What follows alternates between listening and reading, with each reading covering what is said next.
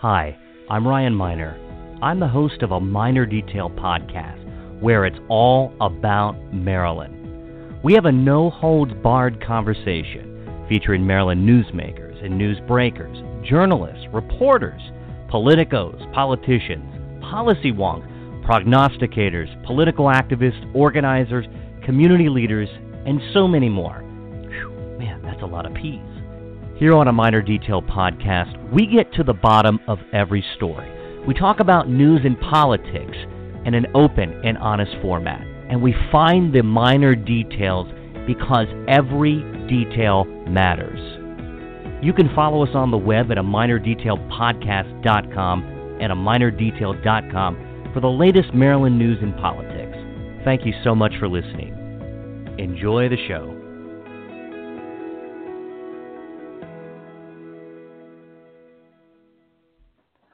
Good morning, and thank you for tuning in to a Miner Detail podcast. I'm your host, Ryan Miner. On Tuesday, a report was released by the Baltimore based Sage Policy Group that paints a bleak economic picture for my home county here in Montgomery County. And it called for a number of policy prescriptions to remedy what the report claims as slow economic growth lower revenues, and budget shortfalls. And this morning, we're going to talk with two people who were involved in, in with commissioning this study by the Sage Policy Group.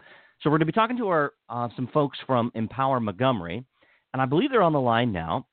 So I'm going to first introduce Steve Silverman, former Montgomery County Councilman. Hey, Steve, how are you?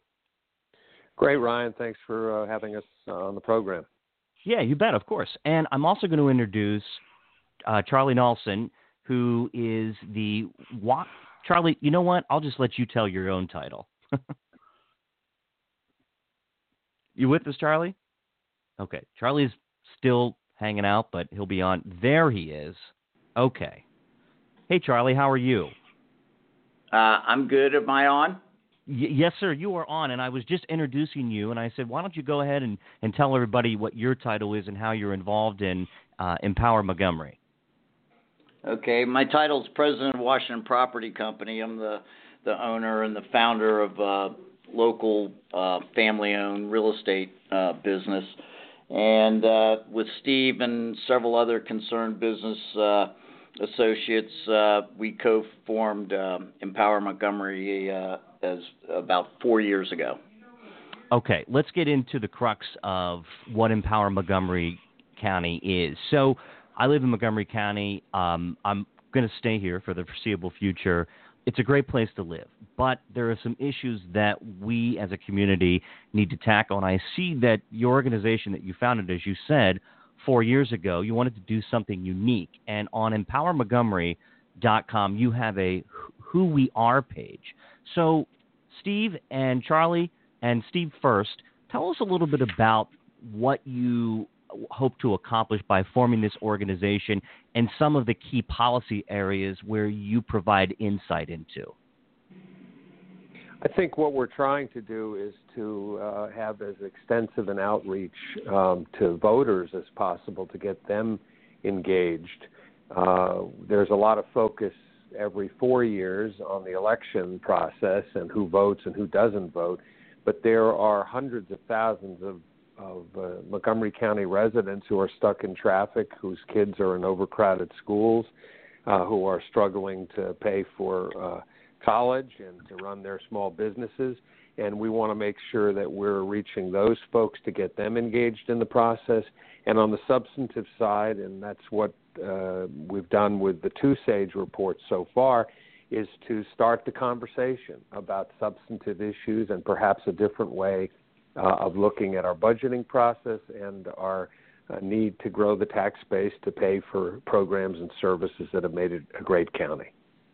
Charlie, it's a new and dynamic organization. It's formed to create positive political conditions in Montgomery County, according to the website. Tell us a little bit more about the values of the organization and some of the advocacy that you and the board and other advocates involved with Empower Montgomery have done over the last four years.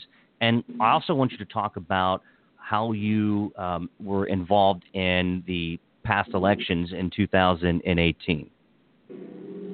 Boy, you want you want me to go through all the? Why don't we yeah, take point one at point. a time? Uh, uh, you know, the values of the organization are that we're we are uh, local businessmen and women uh, who have invested in the Montgomery County community over time. We have our families here.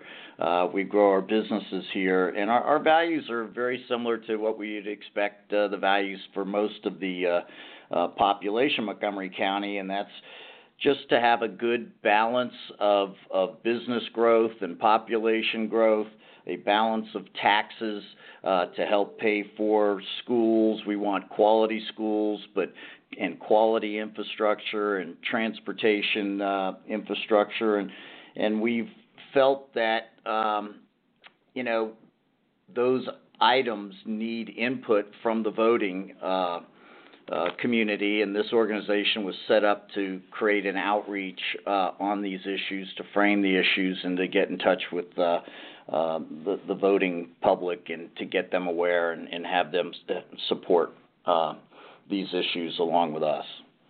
Mm-hmm. And so, in the past elections, I know that um, you took a stance, or at least you talked about candidates who were favorable to some of the policies and, and work that you were trying to accomplish. So, what what was your involvement in the 2018 county council and other uh, the executive race as well? Right. Well, uh, uh, Empower Montgomery is is a uh, is an advocacy policy group. So we really don't support individual politicians, but we did uh, very actively engage in interviews of all the candidates to discuss uh, a whole host of issues and to get their answers on them, and then rated them uh, in reference to our values and uh, you know that with a balance of growth. We we do feel uh, the need to have a voice on this because we do feel the political community has not uh, paid attention to some of the uh, the aspects of uh, of Montgomery County and its tax base that it needs to. So, uh, you know, we were very much engaged. It's not in individual support of individuals, but it was in support of the conversation uh, of with the business community and, and having a healthy uh, uh, approach to that. Let's. I want to go back to the elections, and then we'll get into the the recent report that was released um, and produced by Sage Policy Group. But to, this is a question to both of you. Were you satisfied with the election results in 2018? Did we elect the right candidates who would inspire the business community, or at least build a, a relationship, and that would help grow our economy? What about you, Steve? What do you think? Well, I think that uh, there's a good balance on the new council with the four new council members joining five incumbents. I think we're very um, optimistic, and I know we'll get into the report, but that's one of the reasons why we wanted to put something on the table as soon as possible, right after the uh, the council starts starts work. Uh, you know, this month, everybody on the council's been talking about the need to grow the tax base to support economic development, to grow small businesses, to pay for programs and services. The, you know, Marc Elrich, the newly elected county executive, is saying the same thing. The issue is, um, are those 10 people, the nine council members and the new county executive, going to take seriously um, some of the ideas that we put on the table and have that conversation? At the end of the day, if people are serious about growing the tax base and not going through annual savings plans or budget cuts, then they're going to have to recognize uh, that Montgomery County has got some challenges and they've got to handle them uh, head on. And we're optimistic about the council. We're optimistic about what the county executive has been saying. Uh, the details are going to be critical, and the proof's going to be in whether uh, anybody picks up uh, on these issues and actually put some uh, concrete proposals on the table. Yeah, um, and and Charlie, and back in the primary on June 26th, the the county uh, the county executive race it was undecided for uh, a little bit of time, and it came down to what about 77 votes between a newcomer, David Blair, and someone who's been around county politics, Marc Elrich, for quite some time. Ultimately, Marc Elrich, uh, uh, he was successful in the primary, and then in the summer of last year, Nancy Floreen, she uh, was a current council member at the time, and she was term limited. She was on her way out, and she said, "Well, I'm going to run for county executive as an independent." So that obviously didn't work out to for Nancy's benefit, but many of the business community revolved uh, resolved to instead support Nancy's campaign for county executives because they thought that she would be more appropriate in the role to support businesses, to inspire and encourage economic growth over that of Marc Elrich. And the Washington Post certainly took its position out as well. So, um, did Empower Montgomery um, have any, uh, I, I, guess, interaction with the Floreen campaign throughout the general election? Um, you know, Empower's uh, role within both the primary and the uh, the general election is really educational to the voter base. Uh, we did produce the first SAGE report and had a, uh, a debate amongst the county executive uh, uh, people in the race, and that was very informative. Um, you know, so as in terms of the election, we're much more an educational um, uh, community that is putting out things for everybody else to make their own decision. Uh, I would say, you know, that the business community did get behind Nancy. Uh, they, you know, Marc has had a, I guess, a thin relationship with the business community as a council member, but uh, he's also taken on a new job uh, as county executive. It is a different job than being a council member, and I think he's uh, absorbing and, and changing into that role. And from what he has said, uh, I think he's got some real uh, interests that coincide with the business community. Yeah. yeah let me just pick uh, up on that, Ryan, and, and yeah, just Steve, say please. that during the uh, primary season, we put out uh, a scorecard. We had a questionnaire based on uh, a couple dozen issues. We interviewed um, as many of the candidates for exec and council that responded to the questionnaire. Uh, and we put out a scorecard just the same way Action Committee for Transit puts out a, a scorecard every election cycle on uh, what the positions of the candidates are uh, on different transportation issues. Uh, we think that had an impact because it was a, a, a separate uh, document based on uh, very detailed questions. Uh, we think it had an impact in terms of the, the primary election. We did not do that um, in the general. There was only one race, which was the county executive race, realistically, and people went off in different uh, directions, but Empower did not focus in the general on that. What Empower focused on is to get this second SAGE report out to lay the table for a conversation about some really important issues that, frankly, uh, for the past several years, um, elected officials have not wanted to talk about. Um, we, the county put a lot of eggs in the Amazon basket. It sucked all the air out of the room.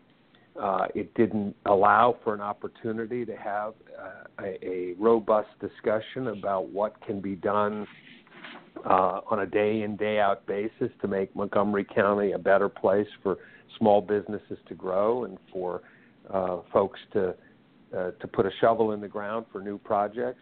And we hope now that Amazon's made its decision, now that we got a new council, a new county executive, that that debate can start to take place in earnest.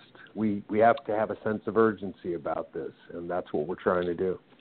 Well, the report is certainly a call to action uh, you you released this report on Tuesday, and you sent out a press release, and many of the local media here in the state, at, as well as Montgomery County, um, and the Post, and several other media outlets, received the same re- same report. I read it through and through, and some of the points um, are, are are are very serious, and it is, like you said, it is a sense of urgency, and so the, the, the name of your press release was Warning Signs Montgomery County Quality of Life in Jeopardy. And uh, the report says that the county has lower revenues, slower growth, affecting education, affecting spending rather, on education, transportation, health, and public safety. And we have low private job growth, the ballooning of county government salaries, and expensive liquor business have contributed to the to the county's financial malaise, according to the report. And then you go on and you talk about that the report, of course, was um, conducted by the Baltimore uh, based Sage Policy Group um, and The Economist. Um, Basu was um, he produced this. So let's get into the crux of the report and uh, some of the policy prescriptions. So, um, Charlie, I'm interested to learn when you were conducting this report, what was the process for gathering the data and the the intelligence? How did how did you uh, how did you go out and find this information? we hired Sage. yeah, well, obviously. And and you know the first report brought up an interesting uh, uh, item that we had really kind of caught us off guard, and that was the lack of, of private business formation in Montgomery County compared to the neighboring jurisdictions over the past 10 years. So the reason for the second report was to you know, do a deep dive and to say, you know, if, the last 10 years we've had very, very, very marginal um, new business formation, what happens because of that? And you you know we got into you know the tax base being flat, more burden being placed on the residents, schools uh, not being built, roads not being built, areas going into moratorium, and you know what we're what the whole report really wants to focus on is what we've been doing the last 10 years has not been working. We need to pull this out. We need to talk about it. And we need to take very serious and quick strategic steps to change the trajectory of where we're going. Steve, you were on the council. You knew that these these issues were creeping up. Let's start from what happened to get us where we are today. Some of the policies in place in the county that have led to the findings of this report, including we know that we have a transportation problem. We know that we have an infrastructure problem. We know that 70 is preventing a free flowing traffic system that the greater metro DC area obviously is impacted by severely. And we know that businesses often will gripe in Montgomery County. Look, I work for a small business, I, I know these struggles that it's it's not always easy to do business and why not just pick up and go over to Fairfax County in Virginia or move to Delaware or go up to Pennsylvania. It's not that far away. It really isn't. So we have several of these issues also with with development as well as our education system. And so Steve, how did we get here? How did we come to this economic I don't want to call it crisis, but we're we're we're we're at a point where we have to have some action. Otherwise, Montgomery County is going to remain stagnant, according to the findings of the report. How do we get here, Steve? I think we got here because we've been arrogant. Montgomery County has always perceived itself as the economic engine of the state, which is correct, but completely is misleading because the competition for Montgomery County for job growth, respectfully, is not with uh, Baltimore City, Prince George's, Frederick. The competition is regional. The competition is DC and across the river. And when you have a competitive environment, it doesn't matter whether you're talking about running county government or you're producing a product or you got a sports team. Um, you've got to look at the competition. You've got to figure out where their advantages are and what you can do to offset it. I was on the council for eight years. I ran economic development for the county for five and a half years. When I was on panels with Jerry Gordon, who ran economic development for Fairfax County, uh, he would always comment on on two things. One of them was uh, that there was a governor and a board of supervisors that was very uh, sort of pro business and wanted to figure out what it could do to continue to grow the economy. And that was because the second point he would make is they have no local income tax in, in Virginia. So, right away, if you're somebody who wants to start or grow a small business, whatever that small business is, you've got to sit there and realize that in Montgomery County, you've got a 3.2% disadvantage to Fairfax because that's what the local income tax is. So when you're hiring people, you have to recognize the fact that you're probably going to end up having to compensate them at a higher level. And we've really not chosen to address that fundamental problem. Uh, and and that's part of what we want to to put on the table is is the recognition um, that we have not talked about those issues and said, all right, what can we do to level the playing field? And continuing to tout how great a place Montgomery County is to do business because we got a biotech hub, we got federal agencies, et cetera, et cetera, is great. Except that's exactly what Fairfax does, and what Arlington does, and what Alexandria does. So we're just not recognizing the problem. My my good friend Ike Leggett always has always said, in order to solve a problem, you've got to recognize you have one. And I think that respectfully, that's not something that uh, the county has been prepared to look at. Uh, and frankly, um, one of the reasons why Empower exists is to be an advocacy group and to to stir the pot, to put issues on the table and ask that they be discussed. At the end of the day, county executive and county council are going to make decisions, but if they don't talk about things like uh, what is it going to take to create more small business opportunities? Why are we going down a path to have a quarter of the county in building moratorium? Um, what what's the salary structure? Should we have a high reserve? If the council and exec aren't willing to take on those issues, then they're just keeping their head in the sand. Charlie, you know about real estate. You understand a, a lot about development. This is your career um, as someone who has been involved in this industry for quite some time. And part of the report talks about development and real estate, and some of the subpoints that the report discusses is that real estate reality it hits home. Bethesda's commercial real estate market is carrying Montgomery County, suggesting that when Bethesda's development taps out, the Rockville marketplace will be next in line, but school capacity limits there could stall the next growth. Let's talk about real estate. Let's talk about development. What does this report discuss, and what is its findings about some of the moves the county should make um, in terms of development. Charlie? Yeah, well, um, you're exactly right that we have uh, been able to point to a lot of successes, but those successes are uh, geographically in one submarket, and it's called Bethesda Chevy Chase. And if you were to broaden your view and look at the rest of the county, the rest of the county has been almost anemic in terms of its uh, development uh, activity. When you look at White Flint Mall, what was a, a tax-paying uh, mall is now you know a, a, a demolition buildings with parking lots. Uh, and so, in order to grow the tax base, we have, you know, we don't need to focus on Bethesda. We need to focus on the areas that haven't been able to generate that. We need to give people uh, reasons to move there, and uh, it's a combination of of a lot of things. But it's it, a lot of it's just effort and you need to uh, address White Flint, and we need to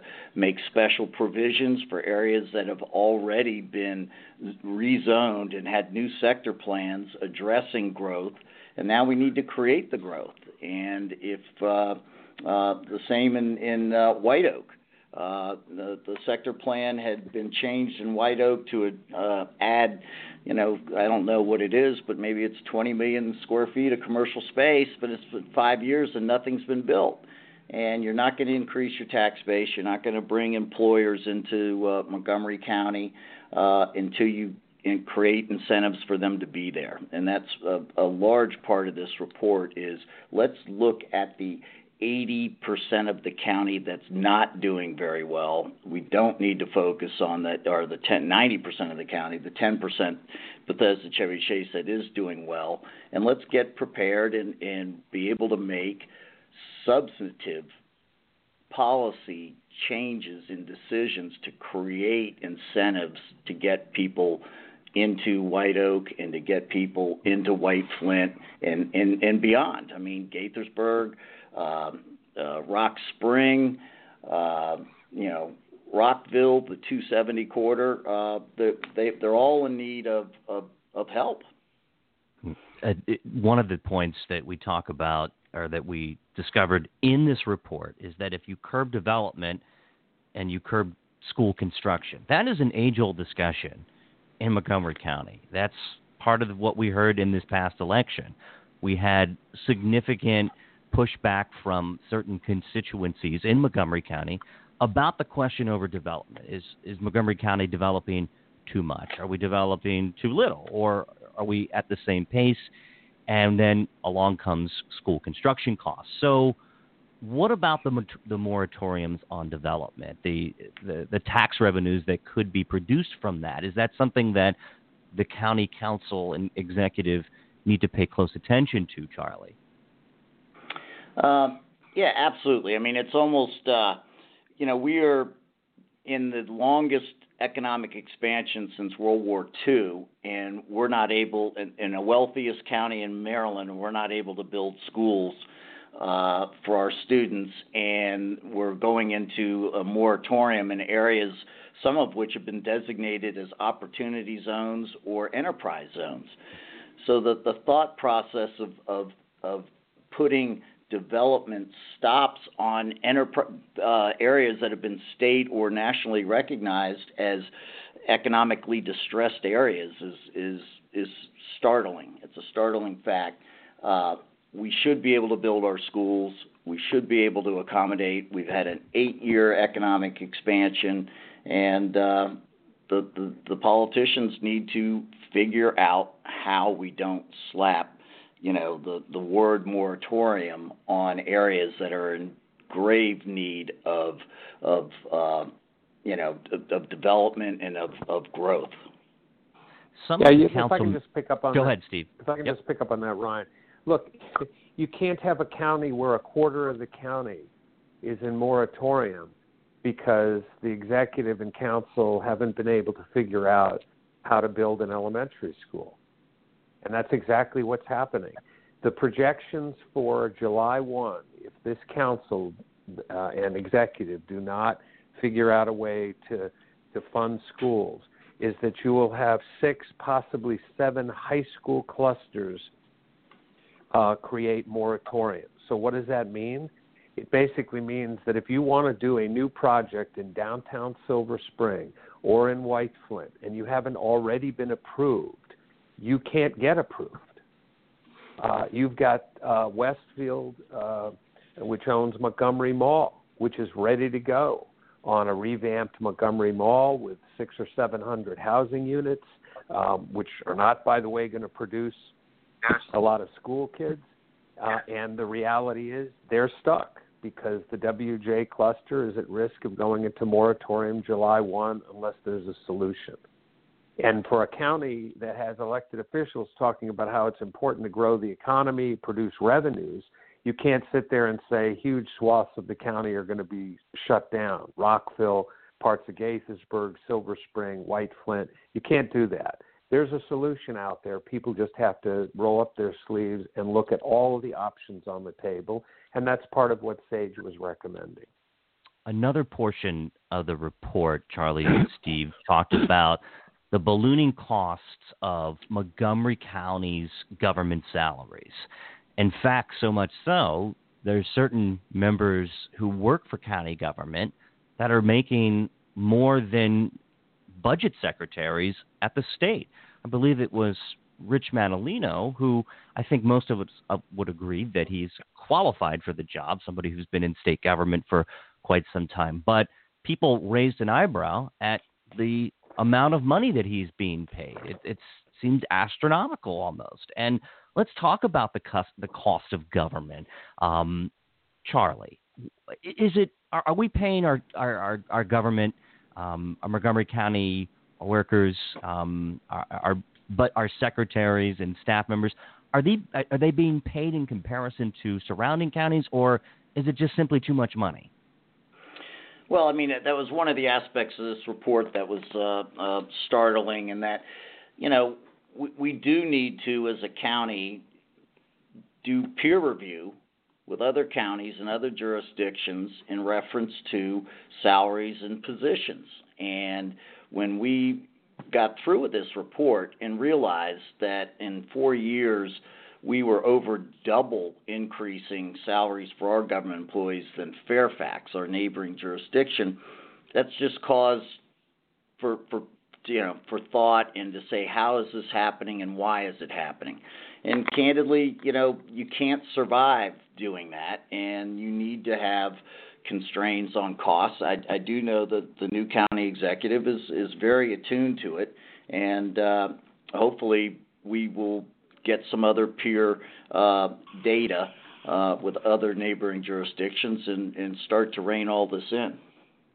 Let, let me also you, say, Ryan. Yeah, yeah, go ahead. Yeah, let me also say, the a conversation about department head salaries misses the point. Respectfully to everybody who talks about what what a the director of you know the recreation is being paid. The reality is, every year, every couple years, the county executive and the county council negotiate and approve a contract.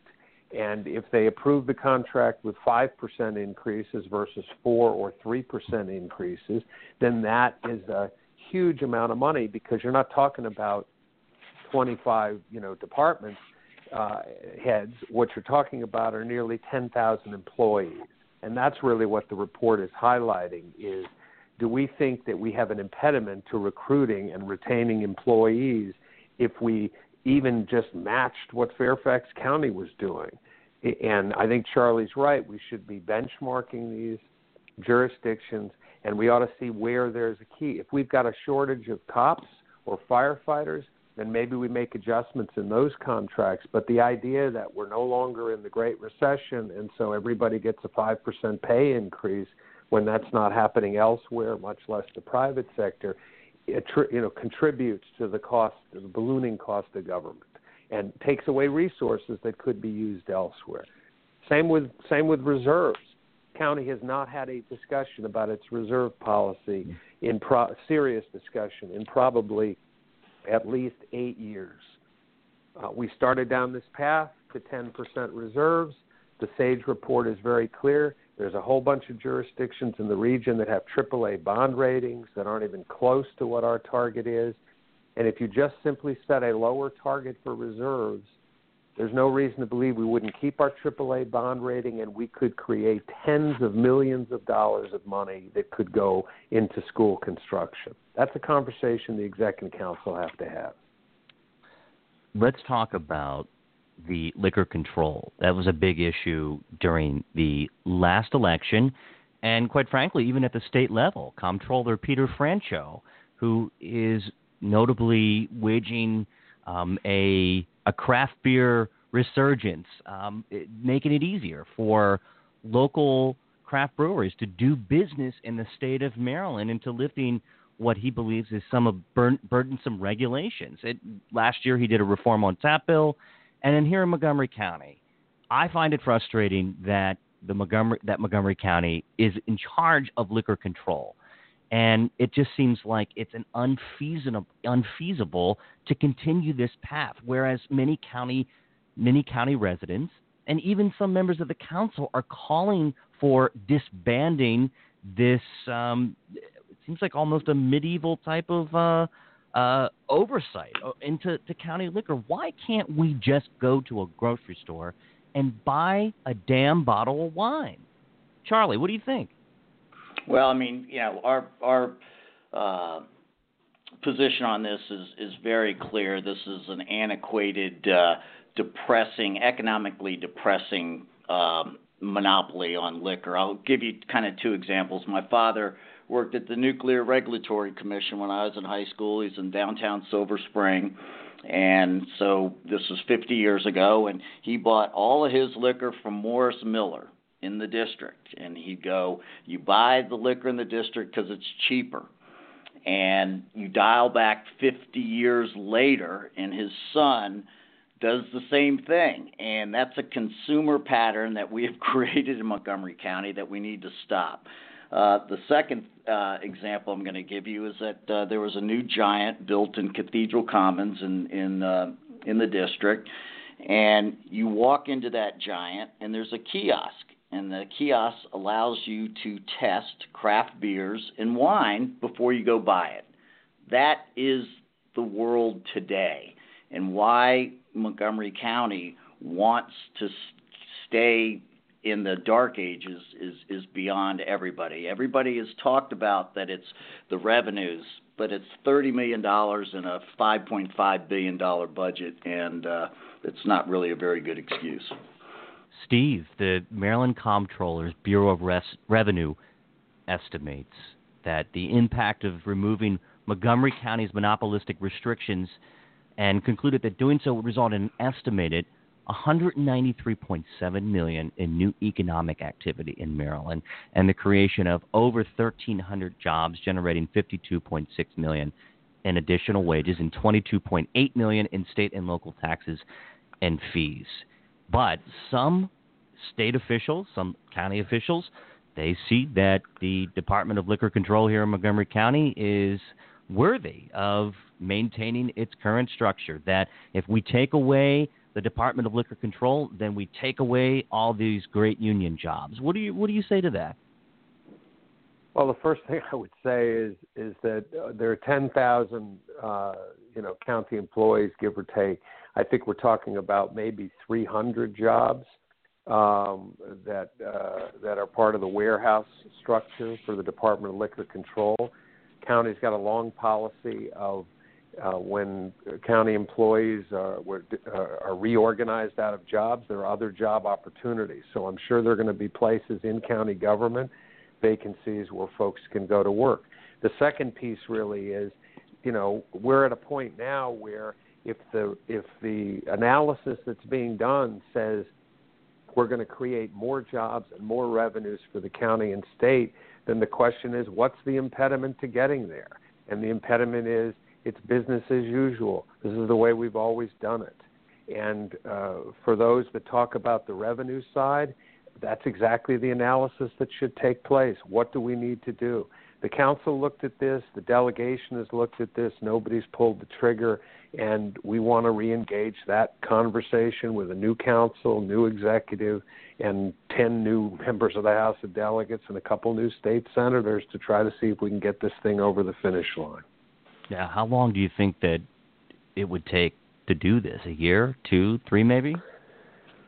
Well, I, I think you know the county executive had a task force on this that didn't really reach any conclusions. Because these are tough choices because, uh, frankly, I can say this having been there as an elected official. You want everybody to reach consensus, but guess what? Sometimes there are issues where you can't reach consensus, and people have to make decisions. People have to compromise and I think that's the attitude that folks, you know, have to go, go forward with on this issue and several of the other issues that that are in the Sage report. the time for action is now. Otherwise, we're going to find ourselves next year and the year after and the year after going back to to the same drawing board. The county executive was in office a few days and immediately announced a $44 million savings plan in the middle of the year because of revenue shortfalls.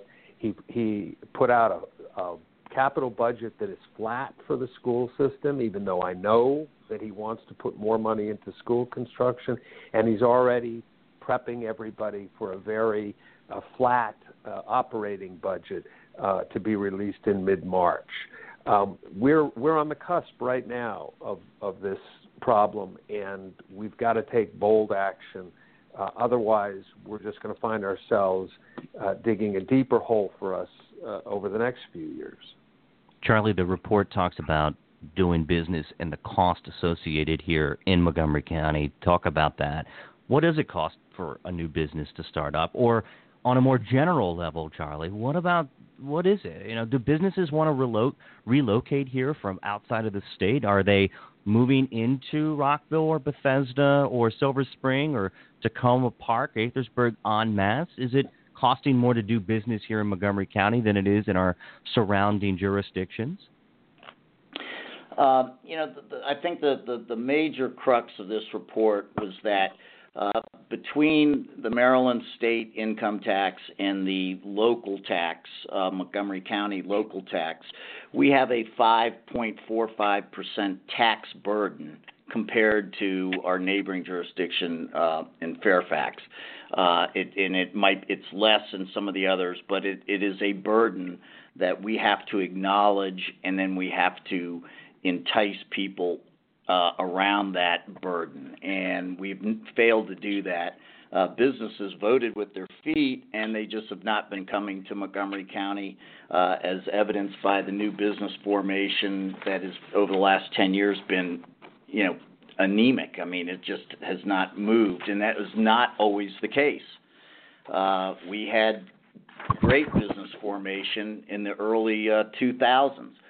Um, so we we have kind of turned some people off by not acknowledging and in having a, a, a, relationship with the neighboring jurisdictions that we compete against, and um, the the actual you know physical cost of leasing space is cheaper in Montgomery County than it is in district and it is in, in Northern Virginia. The actual cost of some other things are, are very, relatively the same. We just have a major uh, burden when it comes to income taxes, and as our example showed, uh, it, it, ranks between 40 and 55 percent more expensive uh, than our, our neighboring jurisdictions.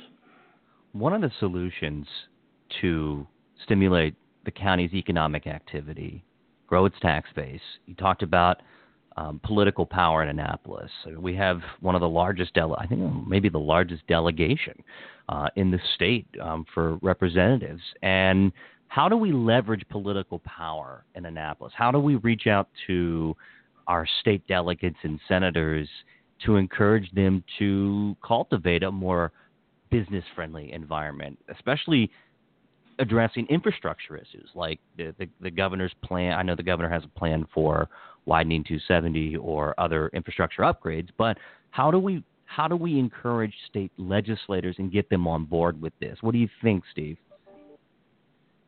Well, I think that we should take advantage of opportunities that present themselves, and, and school construction is a perfect example.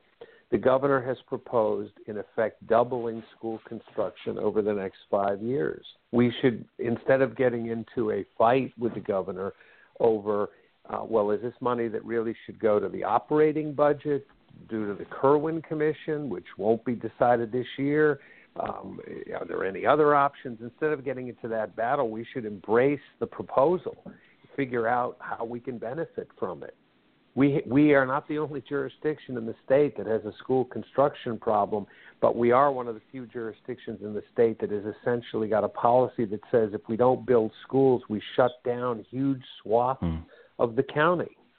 And that's not a policy that makes any sense whatsoever. It doesn't produce revenues, it doesn't build schools.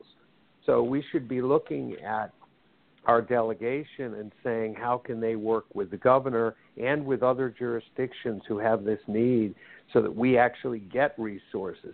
Every year there's a cry about getting more money for school construction from Annapolis here's a perfect opportunity because the governor's put something on the table. If that isn't the right way to do it, they ought to all work together and figure out a way to do it. Otherwise, we are going to continue to be in this uh, mired in this economic uh, uh, quicksand. On Wednesday, I reported some reaction by members of the county council. They may not have taken, or they may not have had the opportunity to read the report in its entirety, but they did react and provided some comments. Since releasing the port, report, Charlie and Steve, uh, what are some of the reactions that you've heard? Have you talked to people inside of county government? Have you talked to people in the business community or can, just residents of Montgomery County? What has been the reaction to the study? Steve, Anybody? you've talked to uh, some of the, the uh, political um, elected officials. Why don't you go with start with that? Well, people cherry pick what they want to focus on. There's been a lot of comment publicly about the reserve funds, which I think is great because there should be a conversation about that. Uh, which again, the the council has chosen not to have in the past several years. Uh, but but that's that's an area that should be looked at because you're not talking about cutting salaries. You're talking about reallocating money uh, for a specific need, school construction. Uh, and I think others have talked about you know, have commented that they didn't realize that things were as stagnant as they have been and and it you know you've got a new chair of the the Planning, Housing, and Economic Development Committee, Hans Riemer, who uh, is very interested in doing something about moratoriums. He's very interested in uh, looking at uh, the pipeline of uh, workers. He's got a, a briefing next week on the tech pipeline. Uh, I think there's a huge opportunity with the, uh, the that committee uh, to tackle some of these issues, and I think he's uh, he's he specifically is very interested in in doing it. Uh, so I think the table is set for a robust conversation about these issues. Hmm. Um, Charlie, th- there's been criticism leveled at this report. Some people in the county are saying, well, this is the same people who pushed certain candidates or Nancy Floreen in the prime or in the general election and they are, you know, this the result of the report benefits them. What's your reaction to that? Um, well, you know, I, I, I sit back and I go, it, it, this report and what Empower Montgomery is doing is not about individuals and it's not about um, uh, people, you know, trying to benefit themselves. It is strictly a policy and and we would not be bringing up these issues if they weren't issues. And uh, if we have had tax increases uh, for the past nine times in the past 15 years, uh, we have uh, three quarters of the county in economic zones that are distressed.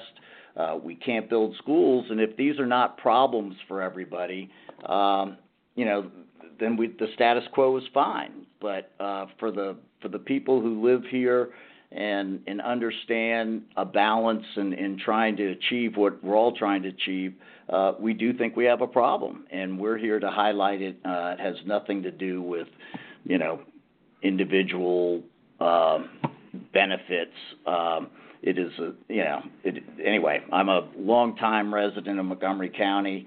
Uh, so are many of the the families that are part of uh, Empower Montgomery, and it is strictly uh, um, bringing to light discussions that people need to engage in and make sure that we're we're doing the best thing that we can. What's next? I think I'd for... also I, I think I'd Go also, ahead, Steve. Brian. I think I'd also add that what we're trying to do to you know use a word that perhaps is overused is to be proactive. Um, one of the criticisms about the business community historically has been that it's reactive that it responds to a proposal for paid sick leave or minimum wage or a property tax increase or a recordation tax increase. And they're not putting on the table what it is that they want. And I think that's what we're really trying to do. That's what Empower was really designed to do is to uh, stir the pot and put ideas on the table for there to be a robust discussion about the direction of the county and to, to and and we we welcome the debate if somebody's got a problem with uh, a suggestion by Sage that perhaps our reserves are overinflated and we ought to use some of that money for school construction, then fine. What's the solution to the school construction problem? It can't be, well, we're not going to touch reserves. We'll see you next year. Uh, that can't be the answer. So we're trying to be proactive. We're trying to engage all sectors uh, of the county uh, in a debate about these issues uh, so that we're not waking up next year and the county executive saying, well, now we got to do a $100 million savings plan. That's really what we're confronting. Hmm. Wow. So we talked about a lot this morning, and what's next for um, after the report is now released? It's out there. Uh, much of the community is reviewing it. I'm sure the county council members, the county executive's office, and I did reach out to the county executive's office for comment. However, I've not heard back from them. Um, some of the members of the county council did respond to my request for comment. You can read that on a minerdetail.com. And uh, I, I always appreciate when members of the council do respond. But again, I haven't heard from the executive's office. I'm hoping to get a statement. I'll keep working on that. So, do you plan to, to take this, um, the, the report, um, to the public directly? Are you going to hold any sessions on this? What's uh, what's the next move here to bring more awareness to the results of this study? What about you, Charlie? What do you think? Uh, well, I mean, the, study has been released to the public. I think uh, the the majority of the work now is to sit down with public officials and to have a dialogue, one on one dialogue with the business community as to what aspects of this report um, present challenges and how do we fix the challenges and how do we respond to it. Um, it is all about the political community creating uh, legislation that deals with these. These, it, as Steve says, it has to be discussed and taken action on. And so our our uh, role right now, after this has been released, is to roll up our sleeves and to sit down with the uh, the policymakers and the legislators and and figure out uh, where we can go to to start to address these uh, concerns. Yeah, well, g- great discussion this morning. I appreciate you making some time here on Friday morning to to talk about the report, and I think we're going to hear uh, a lot more about this. I know we in the media are are, are definitely interested in covering this, and uh, sometimes uh, when you, you, release articles, people, uh, you know, they question, well, why did he, you know, what is this report all about? And then you have a, a block of the the the the county that are um, anything that that a, a seemingly favorable business organization puts out that they there's extreme pushback. But um, I, I think that calling these issues to mind, tackling this economic stagnation that is apparently happening based on some of you know some key indicators, I think that's important. I think we have to talk about this openly on, and honestly and transparently so we can grow our, our, our business climate here in Montgomery County, make it more affordable to live and better schools, um, better transportation. I want to get to and from work a lot easier than I do now, even though I live only 15 minutes away from my job. So I'm I'm happy to see that some progress is being made, that we at least understand what, where we are at and how we need to get where we want to go. So, Charlie, Steve, I really appreciate you coming on and uh, having this important discussion. Well, Thank you, we appreciate, Ryan. Yeah, appreciate your efforts uh, to dissect uh, all of this data and and to um, to talk about it. Yeah, you bet. Well, gentlemen, thanks for for doing this. I hope you have a great weekend, and uh, we'll do this again soon, and we'll talk more about um, some progress, maybe in the next few months. Okay. Super. Great. Thanks. All right. Thanks, gents. Okay. All right. Bye. Have a great week. Righty. That was Steve Silverman, and Charlie Nulsen We talked about a lot this morning. The report from the Sage Policy Group, Empower Maryland, of course, commissioned this report, and the Sage Policy Group out of Baltimore, they conducted the study. And you can find this, um, you can check out Empower Montgomery's website. So I think that there is much to consider. I encourage you to re- read the report yourself and find your own conclusions. Uh, but this morning we wanted to talk about that. So, as always, uh, thank you for listening to the show. My name is Ryan Miner.